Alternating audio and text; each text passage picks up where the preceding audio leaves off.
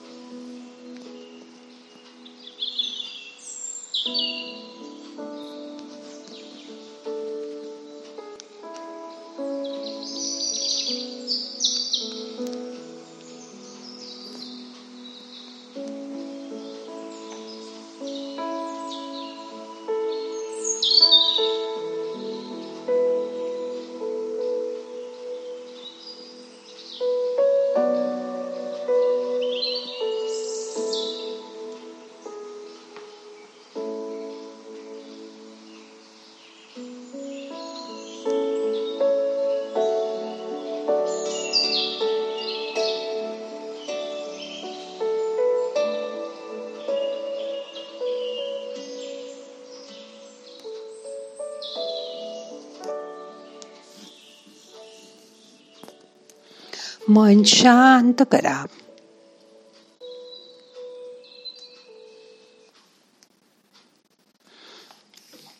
आज असं बघूया, ईश्वरच आपल्या आयुष्यात काय काय करतो, कशी मदत करतो ते आज आपल्याला लक्षात घ्यायचंय. समजा आपण देवाला म्हणालो की हे टेबल उचल, तर तो ते नाही उचलणार येऊन, पण कोणीतरी तुम्हाला मदतीला पाठवेल. टेबल उचलण्यासाठी तो माणूस येईल, तुम्हाला मदत करेल. त्याला एकट्याला नाही जमलं तर तो अजून कोणाला बोलवेल आणि ते टेबल उचललं जाईल. लहान मुलं होमवर्क करतात तेव्हा आईवडील त्यांचा होमवर्क नाही करत, पण तो पूर्ण करायला मात्र त्यांना मदत करतात. तसंच आहे, हा परमात्मा आपल्याला मदत करतो. आपण देवाला हे करून दे, ते करून दे असं म्हणतो. म्हणजे आपण देवाला म्हणतो, माझी इथे परत बदली करून दे, मी तुला पाच नारळाचं तोरण वाहीन, मला या परीक्षेत पास कर म्हणजे मला फॉरेनला जायला मिळेल, मी तुला एक किलो पेढी ठेवेन. आपण आयुष्यात आजारी पडलो, कुणी अपमान केला, कोणी दुःख दिलं, याला कारण कोण? जसा आपण विचार करतो आणि जे काम करतो ते आपलं कर्म. जे आपल्याबरोबर होतं म्हणजे त्याचा रिझल्ट मिळतो ते आपलं भाग्य. मी त्याच्याशी बोलले हे आपलं कर्म, आणि तो आपल्याशी नीट बोलेलच किंवा चांगलं बोलेल वाईट बोलेल ते मात्र माझं भाग्य. म्हणजे बघा, यात आपल्याला आपलं कर्म दिसतच नाही. म्हणजे मी बोललं हे आपल्या लक्षातच येत नाही, पण आपलं भाग्य मात्र दिसतं. जे आपण करतोय किंवा केलं ते आपण नाही लक्षात ठेवत, पण त्यामुळे जे होतं ते भाग्य ते दिसतं आणि तेच लक्षात येतं. मग आपण म्हणतो, माझ्याच बाबतीत हे असं का झालं? त्यावेळी म्हणा, हे माझ्या कर्मामुळेच झालं. मग आता तुमचा दृष्टिकोन बदलेल. आता जर तुम्हाला बदल हवा असेल तर काय करावं लागेल? मोठा श्वास घ्या, सोडून द्या. आपलं कर्म बदलावं लागेल. मग आता काय करावं? समोरचा माणूस आपला अपमान करू लागला तर आपण त्यालाच म्हणतो, प्लीज असं नको बोलू. पण त्यावेळी आपण काय काय बोलून जातो त्याला. पण त्यावेळी माझ्याजवळ निवड करण्याचं सामर्थ्य आहे, पण त्यांनी कसं वागावं हे आपल्या हातात नाही, म्हणून आपण कसं वागायचं हे आपण ठरवणार. तो असं वागून सुद्धा जर आपण त्याच्याशी प्रेमाने बोललो, आपलं मन त्यामुळे शांत राहील आणि त्याचंही मन शांत होईल. आपली चिडचिड होणार नाही.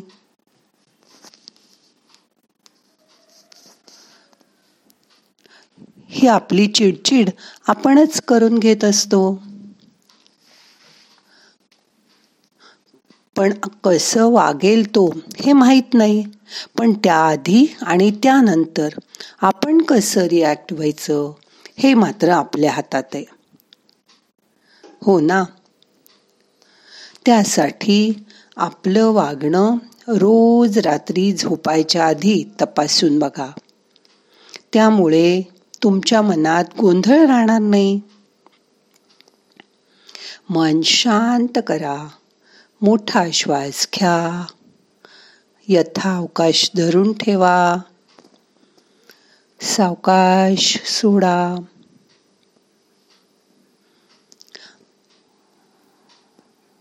आता यापुढे तुम्ही तुमचं कर्म बघून निवडूनच करणार आहात. त्यामुळे तुमचं भाग्य तुमच्या हातात आहे. तेच तुमचं बदलून जाईल, कारण आता तुम्ही चांगलंच कर्म कराल आणि त्यामुळे तुमचं भाग्य उजळून निघेल, बदलूनच जाईल. मग लागा कामाला आजपासूनच. हे लक्षात ठेवा, स्वतः ईश्वर येऊन काही करत नाही, पण त्याच्यामुळे कोणी ना कोणीतरी आपल्यासाठी धावून येतं मदतीला, कारण त्याला बुद्धी तोच देतो आणि तोच त्याला सांगतो की अमुक माणसाकडे जा, त्याला तुझ्या मदतीची गरज आहे. आणि तो माणूस देवाने पाठवल्यासारखा आपल्या मदतीला धावून येतो आणि त्यामुळे आपलं काम पार पडतं. आपल्यालाही त्यावेळी तोच माणूस मदत करेल अशी बुद्धी कोण देतं? ईश्वर देतो. तो कोणाच्या तरी रूपाने येऊन तुमचं काम करून जातो, पण हे तुम्हालाच कळत नाही. आपण म्हणतो देव काय करणार आहे, देवानी काय केलंय, पण सगळं देवच करत असतो. त्याच्यावर आढळ विश्वास ठेवा. जे होतं ते आपल्या चांगल्यासाठी आणि आपल्याला जे भलं आहे तेच तो करतो. ह्यावरचा तुमच्या मनाचा विश्वास कधी ढळू देऊ नका. त्यावेळी ती घटना आपल्याला आवडत नाही किंवा ही घटना अशी घडायला नको असं आपलं मन आपल्याला सांगतं, पण ती घडून गेल्यावर शांतपणे बसून जर तुम्ही विचार केलात तर त्याच्यापासून होणारे तोटे तुम्हाला दिसायला लागतात. आणि मग एक मन म्हणतं बरं झालं हे नाहीच झालं ते, पण हे तुम्हाला आधी दिसलं नव्हतं म्हणून तुम्हाला ती गोष्ट झाली नाही याचा राग आला, चिडचिड झाली, पण देवाने तुम्हाला पुढच्या तोट्यांपासून वाचवलेलं असतं. याची मनात खात्री बाळगा. तो सतत तीनशे पासष्ट दिवस चोवीस तास तुमच्याबरोबर आहे. त्याचा विसर पडू देऊ नका. एक वेळ तुमच्याबरोबर तुमचं जवळचं माणूस, तुमचे नातेवाईक नसतील, पण तो मात्र तुमची साथ सोडणार नाही याची खात्री बाळगा. तुम्ही एकटे आहात असं वाटेल तेव्हा तो तुमच्या दोन पावलं पुढेच आहे याची जाणीव करून घ्या. जसं स्वामी समर्थ सांगतात, भिऊ नको, मी तुझ्या पाठी आहे. आपल्याला पाठीमागे पुढे देवाचं संरक्षण असताना कशाला घाबरायचं? आपली कामं आपणच करायला सुरुवात करायची. मग त्याच्यामध्ये यश द्यायचं का अपयश हे तो ठरवेल. म्हणून निस्वार्थ मनाने काम करा. काम करायला लागल्यानंतर त्याचं फलित काही दिवसानंतर तरी आपोआप मिळेल.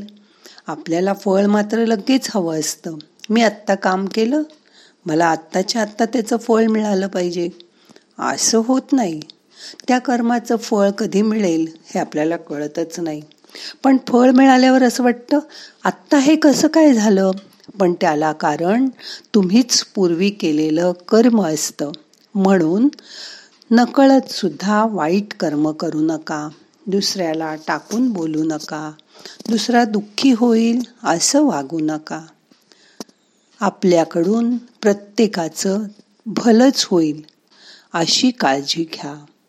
चांगलं वागायचा नेम करा आणि मग बघा तुमच्या आयुष्यात तुमचं भाग्य तुमच्या समोर सतत उभं असेल आणि तुम्ही केलेलं कर्म तुम्हाला हे भाग्य प्रदान करेल.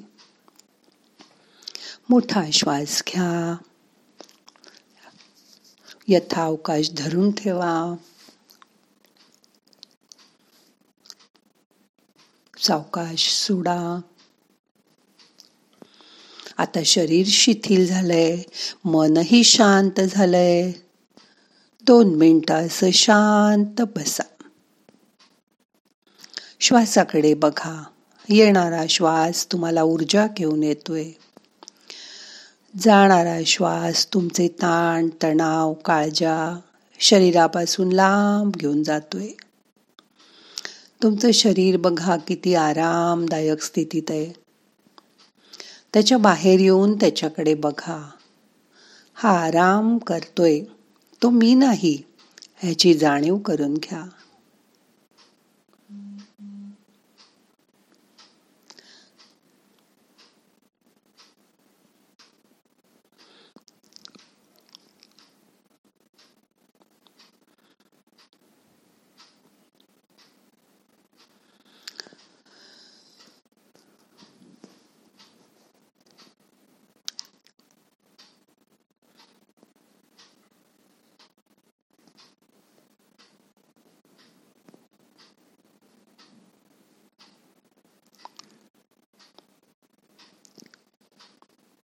तुम्ही शांतपणे ध्यान करताय याचा विसर पडू देऊ नका. मन इकडे तिकडे गेलं, परत झोप यायला लागली तर दोन तीन मोठे मोठे श्वास घ्या, सोडा. मन शांत ठेवा. त्याचा पुढच्या आठवडाभर तुम्हाला फायदा होणार आहे. आता आपल्याला आजचं ध्यान संपवायचंय. हळूहळू शरीराला जागं करा. हात पाय थोडेसे हलवा, जवळ घ्या. सावकाश डोळे उघडा. प्रार्थना म्हणूया.